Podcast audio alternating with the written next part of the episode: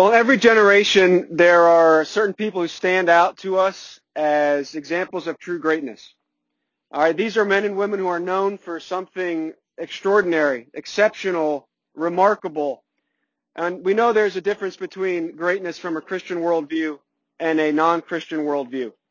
But the one thing uh, we see in nearly every example of greatness from any perspective is that it's the simple, small, ordinary habits and practices that lead to what we see as greatness.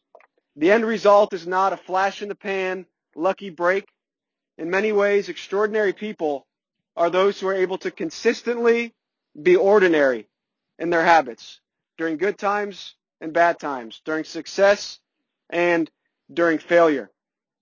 Now, one of those people who achieved greatness, even from a young age, was Daniel. Taken from his home as a boy, Daniel was relocated to Babylon and placed in the midst of very challenging times. And it was there in that darkness of living in a pagan culture among the very people that God had used to judge his people that Daniel's greatness became most evident. But what was it about Daniel that really set him apart from other people? What was it that caused the prophet Ezekiel, who was a contemporary of Daniel, to list Daniel alongside Noah and Job as examples of righteousness? What was the key to Daniel's greatness? At the root of it, we know that the key to Daniel's greatness was the faith that he had in the coming Messiah, the one whose kingdom Daniel himself wrote of, that would take over the whole world. It was that faith, which was a gift from God, that is the lifeblood of Daniel's life. But it's the way this faith was lived out in Daniel's life that is of special interest to us this morning. The practical effect that Daniel's faith had.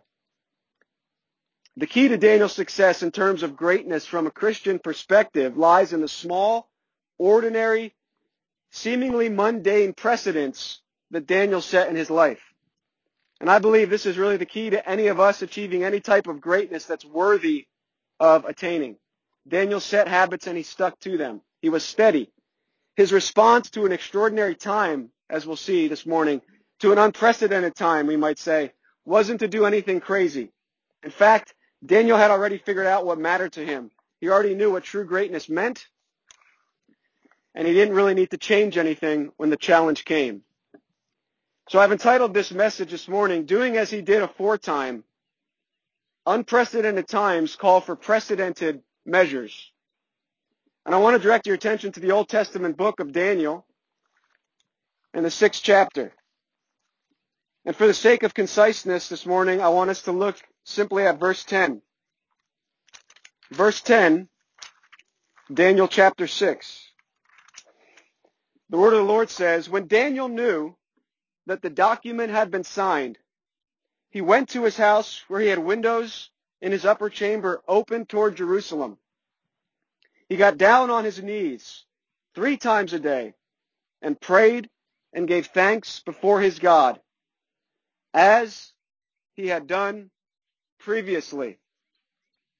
As he had done previously. Many, of course, are familiar with the story of Daniel and the lion's den. It's an amazing account. It contains all the elements of a great story.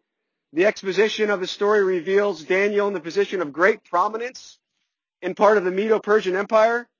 And due to Daniel's impeccable character, he's highly favored by the king. And the conflict of the story is introduced when the jealousy of the other political leaders reaches its boiling point. The rising action has these leaders influencing the king to sign a law prohibiting prayer to anyone but Darius, leading Daniel to be cast into the lion's den if he refuses to obey. Of course, Daniel responds by continued prayer. And the high point of the story comes when Daniel is thrown into the lion's den and a stone is rolled over the entrance of this den. The king goes to his chambers and sleep, flees from him as he is in anguish over what will happen to Daniel. The following action of the story reveals that God has delivered Daniel, much to King Darius' delight. The wicked conspirators are then thrown into the lion's den, thus neatly, perhaps violently, resolving the conflict of the story. Today, however, I just want to focus our attention on verse 10 found in the rising action of the story. And I want us to look at two things in this verse. Number one, the details of the document that Daniel reads. And number two, Daniel's deportment. So the details of the document and Daniel's deportment, Daniel's behavior in face, in the light of this document. So number one, the details of the document. In verse 10, we see that Daniel becomes aware of a document that Darius has just signed.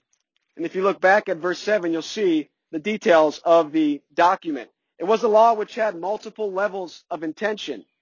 So Darius signs this law that is brought to him by these leaders that are Daniel's peers, and the, the political leaders come to Darius and say, we need to uh, make this law that no one can pray to any man or God except you, Darius.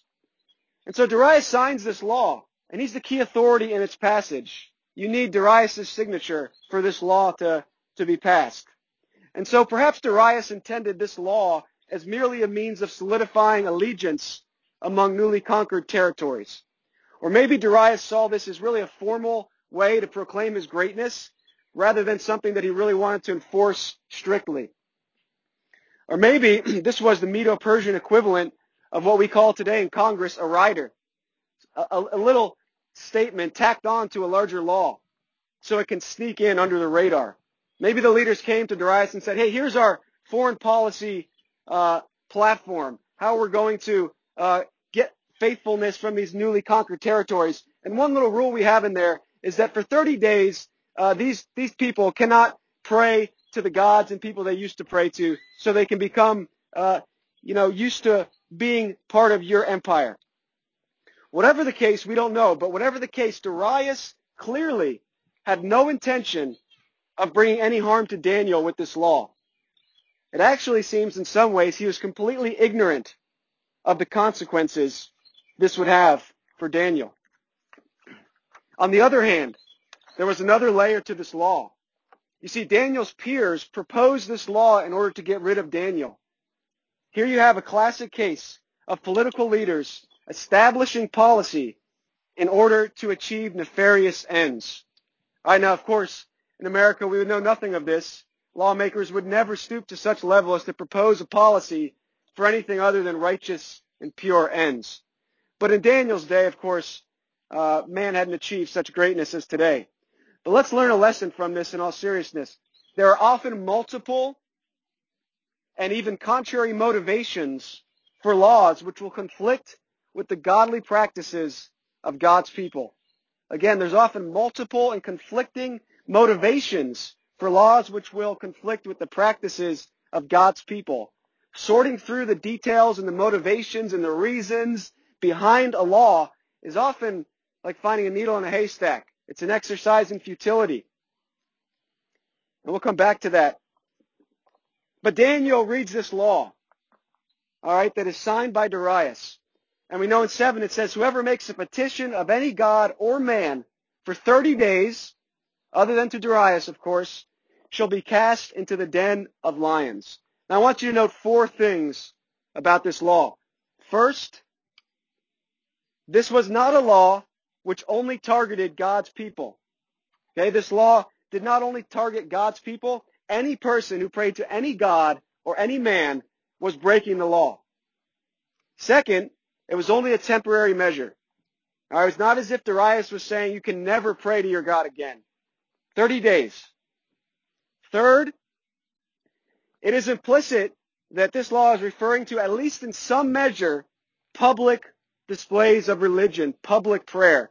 And I'll touch on that more later. And fourth, the consequences of the law were almost certain death, being thrown to the lions. So it was not a law which only targeted God's people. It was a temporary measure. It was in some way referring to public displays of religion, public prayer. And fourth, the consequences were nearly certain death. So these are the details of the document that Daniel finds himself reading one day. Now, whether Daniel knows the motives, we don't know. We don't know if he knew everything that went on behind the scene. But this much we know. Daniel had already seen a thing or two in his life. At this point, he's an old man. He's already seen his three friends thrown into the fiery furnace for their unwillingness to bend to another unjust law? And here, near the end of Daniel's life, he reads of a law which forbids him from praying to God. And it reminds us, as God's people, we really never can guess what sort of laws are going to come down the pipeline. I don't know if Daniel would have ever guessed that prayer would have been the issue that would have caused him to be thrown into the lion's den. And I don't know if Jack Phillips thought that it would be the matter of decorating a cake that would lead him to being thrown into the lion's den of liberalism. You never can tell. But it's not our job to figure that out and to worry about what's coming next. Our job is to be faithful. So this is the details of the document Daniel reads. I want us to now consider Daniel's deportment. How did Daniel respond to this document? Upon reading this document, Daniel is faced with an extraordinary circumstance, right? What do you do? How do you respond to something like this? Daniel's response reminds me of this story, uh, one of my old pastors, Pastor Carl, who officiated at my wedding. He was talking about this old Christian farmer, old godly man, simple man, loves the Lord, and loves farming. Right? And so he, he's, he's talking to this farmer and he says, you know, they're talking about the Lord coming back and, and Christian living. And he says to the farmer, if you knew Jesus was coming back today, what would you do? What would you do if Jesus is coming back today? And the farmer thinks for a moment and said, well, I suppose I would get up and go out and milk the cows. You see, that's how I see Daniel here. He's an old man of godly habits, a man characterized not by flash in the pan greatness, but steadiness, faithfulness, consistency, year in and year out. Like I said, we don't know if Daniel knew all the details behind the law. He may have suspected them to be sure, but the idea I get in reading this is that it really didn't matter to Daniel why the law was put in place. What difference would it make to Daniel? He had set a godly, righteous, ordinary pattern of prayer. And I get the idea reading this that even the end of the world wouldn't have been able to change that for Daniel. So Daniel learns about this law and he just keeps doing what he had been doing previously. The key is at the end of verse 10. As he had done previously. Daniel's response was to keep doing what he did aforetime, what he had done in the past. Now, in saying that Daniel kept doing what he had previously done, I would note that there are a lot of things Daniel could have done. Right? Daniel could have petitioned the king and rallied support and created a big stir. Right? There's no doubt that Daniel certainly had a group of people who would have supported him in this. He could have created the Medo-Persian, uh, Medo-Persian moral major- majority group to seek to change the law, to get support behind him. Or Daniel could have made a brazen show of his unwillingness to bend to the law. He could have said, I'm going to pray even more and even more publicly to show everyone how much I defy this unjust law. He could have, he could have done those things. On the other hand, Daniel could have made some temporary but serious changes to his prayer habits. Remember, it's just 30 days. He could have at least tried to show some conformity to the law. And there are a lot of reasons that Daniel uh, could have for doing that from a human perspective. First of all, things are going really well for Daniel right now. Really remarkably well when you consider it. You know, despite some previous persecutions and hiccups in the past, he had achieved a great level of influence. And everyone knew about his faith, and they really didn't seem to have a fundamental problem with his faith per se. In fact, the wicked leaders here are just using his religion as a way to get rid of him because they're jealous. Even the king himself has no desire to specifically prevent Daniel from his from exercising his religious beliefs. And even the law itself applied to everyone equally, not specifically to Daniel's faith. To upset the apple cart now when he had achieved so much might not be wise. Wouldn't it make wouldn't it be better? Wouldn't he be able to make a greater impact, especially given his position of leadership, if he laid low for 30 days and waited for this to subside. Such are questions that face Daniel, and such are questions that have faced the church throughout our history. In the 15th chapter of Romans, the apostle Paul says, For whatsoever things were written aforetime were written for our learning, for our instruction. The example of Daniel, a godly man required to respond to an ungodly circumstance, is a paradigm that has repeated itself throughout church history. From the first century Christians who faced laws requiring them to worship the emperor all the way down until today and a lot in between, this account was certainly written for our instruction. Because this type of thing happens. It's happened throughout church history. So Daniel could have done a number of things here. Daniel could have spent his time deliberating as to how to respond based on a number of interconnected variables. Uh, if I do this, this will happen, and this person might respond this way, and the leaders might do this. But Daniel cared nothing for hedging his bets or playing to the whims of the current political climate. He'd seen it before, and if he lived long enough, he'd see it again. Kings rising to power, kings falling from power. Daniel didn't care about any of that. He was a man of simple precedence. He followed God's law day in and day out. On a sunny day, you follow God's law. On a cloudy day, he followed God's law. In times of prosperity, you follow God's law. In times of adversity, you follow God's law. Nothing Daniel was going to do was going to be based on the reactions of those around him. He was concerned with one thing, faithfulness. Ordinary, everyday faithfulness to God. And so in many ways, his response wasn't extraordinary. It wasn't. It wasn't on either end of the spectrum, right? I imagine Daniel sort of like that old Christian farmer, just thinking for a moment, reading over the document and saying, well, I'm just going to keep doing what I've been doing. No reason to change now. You see, Daniel was a man who established, who was established in the ordinary means of grace, and not even the threat of death was going to deter him from his godly habits and duties. He was going to keep plodding along. The extraordinary times, the unprecedented times in Daniel's life called forth from Daniel ordinary measures. A friend of mine serves in the 1040 window in what many would say are extraordinary conditions. And uh, he's told me more than once that the way he looks at this is he's simply trying to be faithful to God in the little things. He's simply seeking to plod along one faithful step at a time.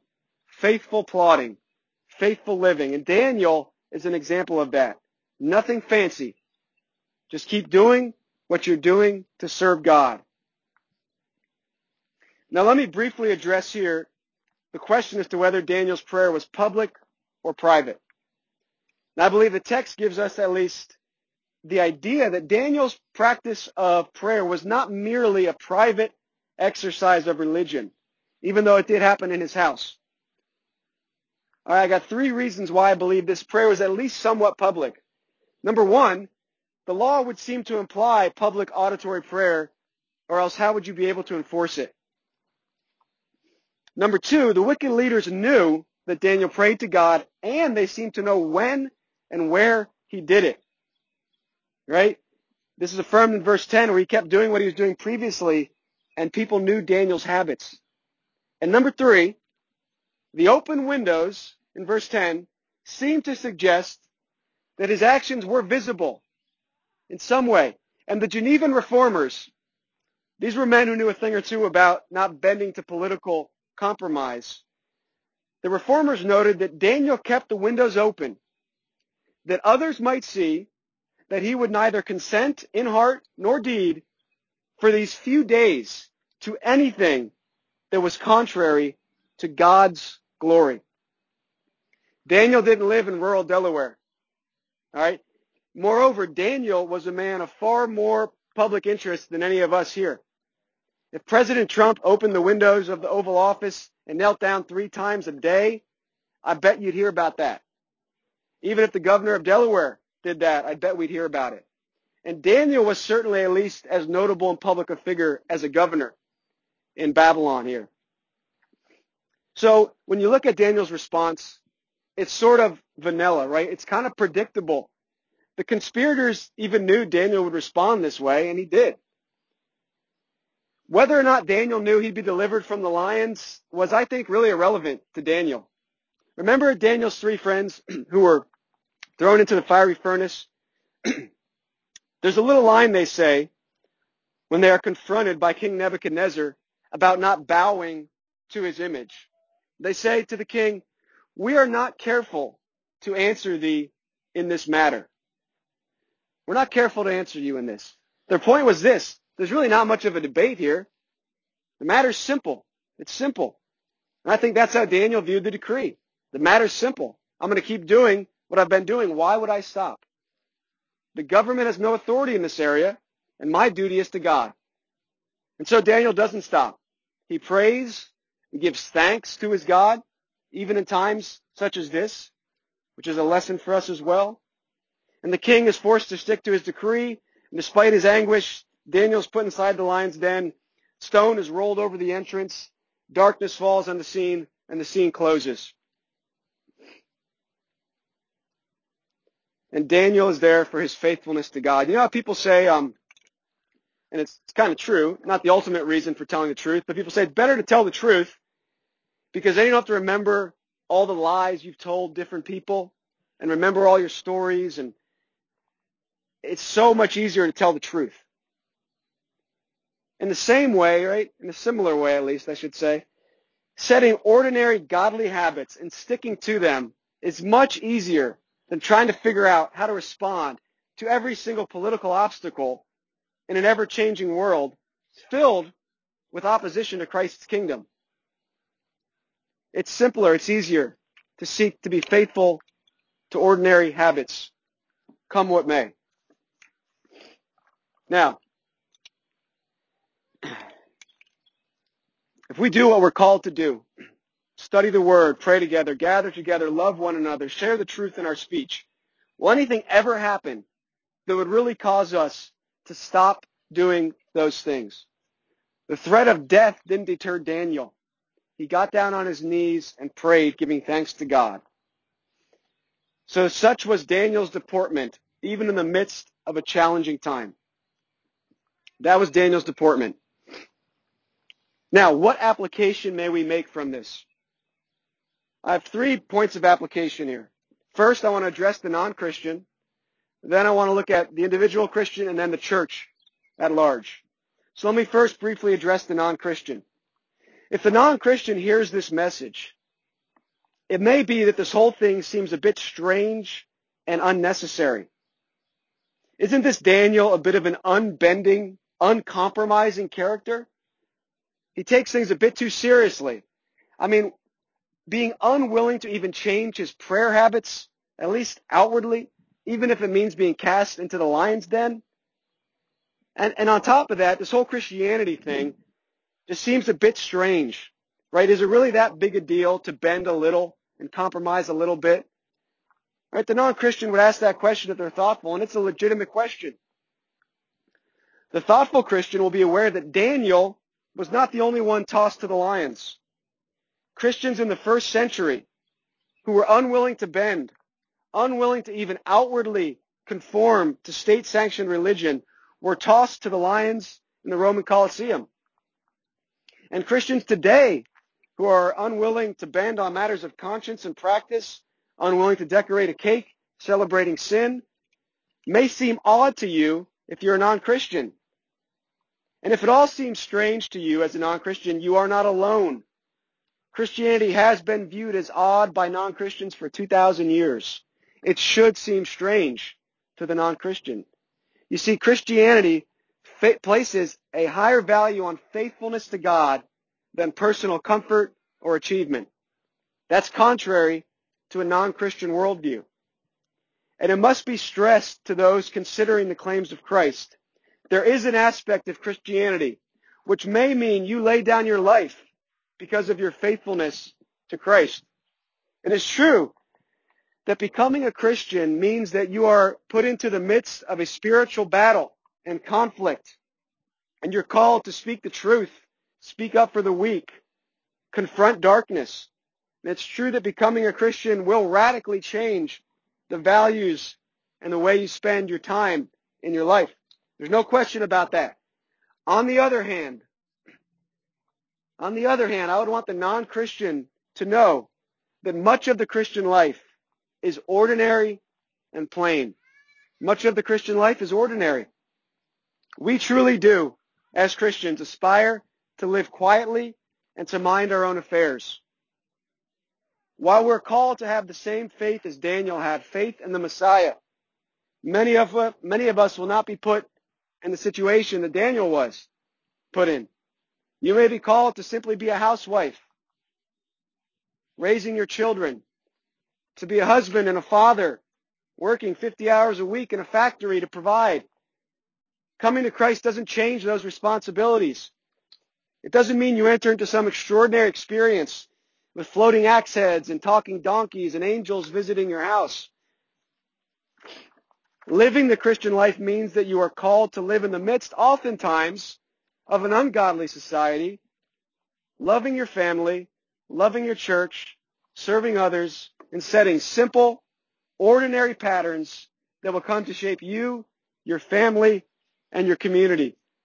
Faithfulness. It's a simple life of faithfulness. The Christian is to live an ordinary life, trusting God for extraordinary grace when those ordinary things come in conflict with the world. Part of counting the cost and coming to Christ is to understand what the Christian life is all about. And if the non-Christian just doesn't get why faithfulness to Christ is that important, then they've really missed the heart of Christianity. That Jesus laid down his life in faithfulness to his promise to deliver his people and rose again, bringing to life all of God's children, all of the elect with him, that we would live a life of gratitude and faithfulness to him who died for us. So that's a word of application to the non-Christian. water. Get some water. Number two, second point of application for the individual. One thing we clearly see in verse 10 is that Daniel was a man of godly habits. And habits can be a great blessing or they can be a great curse if they're bad habits. The habits we set will shape who we are. Daniel was known for his faithful character. Thank you. Faithful character and his devotion to God's law. Nothing fancy to the world. But this is what characterized Daniel. So much so that his enemies even knew his daily prayer schedule. Are there habits that you set in your life that you will not change through good times and bad times? Might I suggest, in addition to a time of prayer, as we see modeled by Daniel, a time of family prayer and studying the Word together. Now, I want you to think about something when it comes to the habits you set as an individual and as a family. Are you willing to die for this habit? Are you willing to die for your habit of praying to God? Are you willing to die for your habit of conducting family worship? These are questions we need to ask. How important do we take these things? Daniel was willing to die for his habit of daily prayer. Are we willing to die for the godly habits that we set? It's a question to ask ourselves. Our final point of application is for the church of Jesus Christ at large. And we look to Daniel, and I believe this is a model for unprecedented times. In many ways, of course, we are living in unprecedented times as a nation, there's no question, right, that we should think carefully about the current situation going on with the virus. All right, there are biblical guidelines to follow regarding contagious illnesses. And each local church has to look at those issues and make a decision before their Lord. And what I'm about to say is not about Christians sitting, ju- sitting in judgment on other Christians. These, these thoughts are not about pointing fingers at churches. This is about evaluating the current climate of Christianity in America, of which I am just as much a product as you are. And if we do not seek to evaluate how we handle this whole situation that's going on right now in our day, we are really assuming that we figured it all out. Uh, we figured this out. We don't really need to think about it that much. We must always be willing to see if there's something we can improve upon, something we can do better. Perhaps even if something like this happens again in our lifetime. I think it would be foolish to conclude that the church in America is handling this situation perfectly with the coronavirus. I certainly don't think I'm handling this or any aspect of life perfectly. I always need more instruction from God's Word, and so does the church. So I think there is application to be made here from Daniel's example to our time. Was not this written for our instruction? And why? Right? Why is this written for our instruction? Because the church of Jesus Christ is made up of thousands, millions of Daniels. The triumph of Jesus at the cross, that great Messiah that Daniel looked forward to, has brought about the spread of the faith that was present in Daniel. And so let us consider application from this principle Dan- that Daniel shows us of doing as one did aforetime. This example of godly precedence and sticking to them, especially in our current situation. So think about this. The government, as we've seen, can have many reasons for targeting Christians. And it can even be inadvertent. Right? Darius certainly had no intention of bringing harm to Daniel. The intent of the law in Daniel's day, just as it is oftentimes in our day, is not the systematic suppression of true religion. In Daniel's case, it was motivated by jealousy. And there have been a, a variety of motives to ungodly laws throughout church history. Many Christians in the Puritan era faced laws against attending unauthorized church services. If we were in Puritan era England, when these laws were in place, forget about the virus, this would be illegal because we're not at a state sanctioned church. In that case, the gospel was even being preached at many of these state sanctioned churches. But the nonconformists wouldn't even bend a little. They said, well, I can go there because there's still the gospel being preached. They would risk and suffer much because of their commitment to meeting together on their own terms under Christ and His Word, not the government's regulation. There really could be a number of reasons behind any law that in some form or fashion disrupts faithfulness to God. In the end, the question we must ask is this. Does it really matter what the reason for the law is? An unjust law could even be given with entirely good motives, such as to potentially slow the spread of a disease. It's a good motive. Could still be an unjust law. The circumstances will always be different. But the lesson from Daniel is that I don't think it mattered to Daniel the reason for the law. He didn't have to figure it out. He just kept doing his ordinary things. He had set a precedent, and no matter what, no matter how unprecedented the times, he just kept going. Which leads me to my second point here under this application. I think the Church of Jesus Christ, all of us, we need to determine ahead of time what those things are, which we will not abandon no matter what.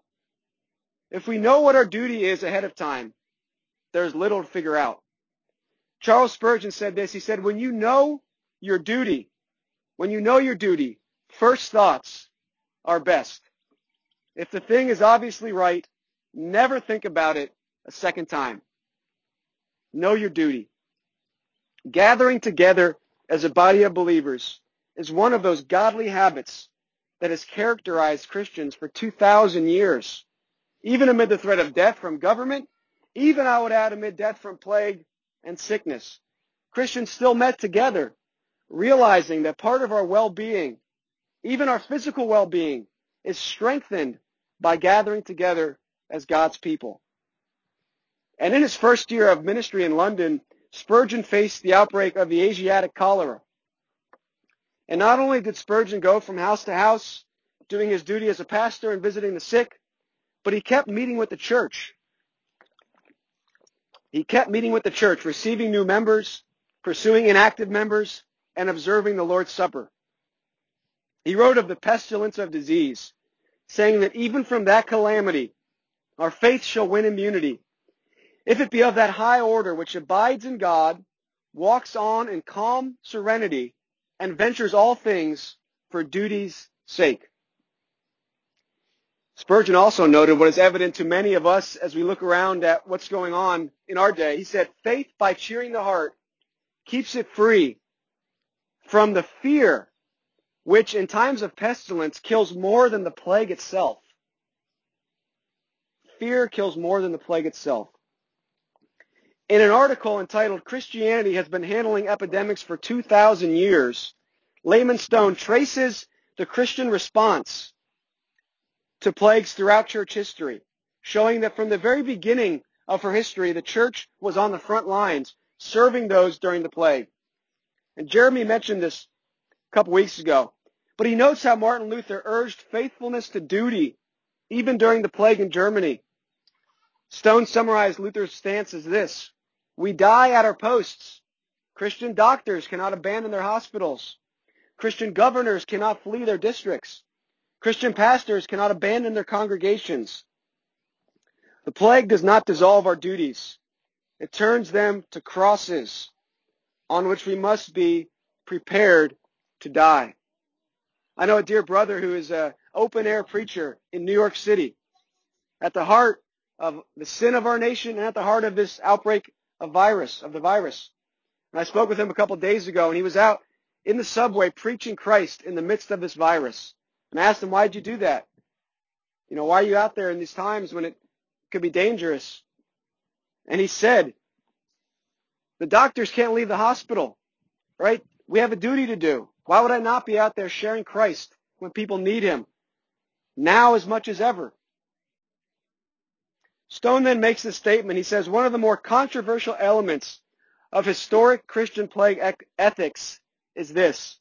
We don't cancel church. He says some observers will view this as fanaticism, right? Just like, Daniel, what are you doing?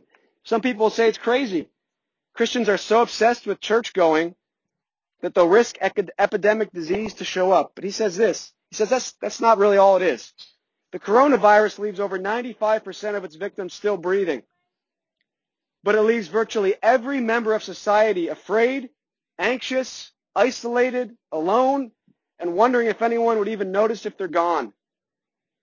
He says in an increasingly atomized society, the coronavirus could rapidly mutate into an epidemic of despair.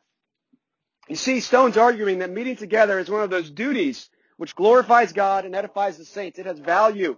It is essential to our health, both physical and spiritual. That's why Luther, even after giving many exhortations to be wise and avoid unnecessary danger and be prudent, right? Not to be presumptuous and not just ignore the virus.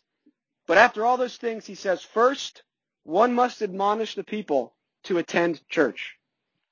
Our society's values, right? And this is not about any church in particular. This is our society as a whole. Our society's values are being brought to the surface during this time. Right? We have Planned Parenthoods that are still open. And the church buildings are closed. In Puritan times, a plague or calamity in some ways would increase the need for God's people to gather together and pray to the Lord of that plague that in his mercy he would relent of his judgment against the nation. And this is certainly a judgment of God against our nation. And it seems that the precedents that Christians have set and maintained in the past in some ways are being set aside. Should we not do as we did aforetime? That's the question the church needs to ask itself as it comes out of this. We are to show grace. And we are not sitting judgment on other Christians, but the church at whole needs to, as a whole needs to ask these questions. Right? We live in a world that this will not be the last time we see something like this, as the church at least. How do we respond? What are the precedents that we set as individuals and as God's people that we will not abandon no matter what? In conclusion, the example of Daniel was written down for the sake of God's people, the church of Jesus Christ, that we might learn, that we might be instructed. Daniel is an example of faithfulness and godliness, even in the face of danger. But our strength doesn't come from just looking at Daniel and trying to be like him. It comes from looking at a greater Daniel, the Lord Jesus Christ. Jesus was also known for his character and commitment to God's law, just like Daniel. Jesus was also targeted because of the jealousy of the leaders around him. He also had men seek to use God's law against him. And Jesus was also unwilling to compromise even when tempted by the devil himself. Jesus went to the cross to die for sinners like you, like me, like Daniel. And Jesus, like Daniel, was given over to death. A stone was rolled over the entrance of Jesus' tomb, just like it was rolled over the entrance of the lion's den. In Daniel's case, God delivered Daniel from death. In Jesus' case, Jesus delivered us by defeating death. One came forth from the cave delivered from the lions by God's grace. The other came forth from the tomb as a lion who conquered death for his people. And we are to strive to live for him who died for us. In our weak and frail attempts, he will help us. And we're to live for him that others might see that we, like Daniel, will neither consent in heart nor deed to anything contrary to God's glory, and the people might see and come to know that Savior. Let's pray. Lord, I thank you for your word to us. I thank you for the example of Daniel. I pray, Lord, for your word to instruct us, encourage us. I pray that you would help your church to have wisdom. Lord, we know this is not an easy time. We know that godly men desire to serve you and be faithful to you and, and may have a, a different view on some of these things. And we can have grace, but we can also think deeply about this as we are required to be wise in the age we live in and apply your law no matter what situation faces us. I pray that this time that your church, not just in America, but in the world is going through, would be a time that you use to have the church reevaluate and determine what are those things that are so essential that we will not abandon and that we would be committed to those more than ever and perhaps jettison everything else. That we would be focused on our duty to you and our duty to one another. That the world would see the example of the Christian church, not just in this time, but in days ahead, Lord, if you grant us many more years, that the church would shine forth as an example to the world of the faith that Daniel had, the faith that you gave him. I pray, Lord, for revival in the midst of this time of judgment, that you would be merciful, that you would relent of, of, of, of your, your, ju- your just judgment against sinners, and that you would be pleased to bring about the conversion of many people in this nation. Help us to set godly habits in our lives, with our families, individually, that we will not abandon, whether we're faced with death or whether we're just tired and lazy. That we would be consistent, godly, precedented people who follow your word no matter what. I thank you for these brothers and sisters here. Lord, we are so weak and needy. We are undone before you. We are not worthy of your love and kindness to us. We're not worthy of any wisdom that you would give from your word, which is full of wisdom. We're not worthy to have any insight. We're not worthy to have any knowledge of who you are. But yet you graciously have given us your word. Help us to be humble. Help us to be thoughtful, to consider how we might live in this time, how we might live in the days ahead, how we might be people who are faithful no matter what. We do pray that you would protect each one of us here, spiritually increase our faith. We pray for physical protection. There are different congregations represented here. We, we pray for each one of those congregations and for the leaders of those churches for wisdom and insight and even boldness in these times. And we pray, Lord, that you would be honored and glorified in all that we do. We thank you for Jesus Christ and the resurrection of which we are made partakers of through faith. In Jesus' name I pray. Amen. Interaction? Okay, it says the habit of uh,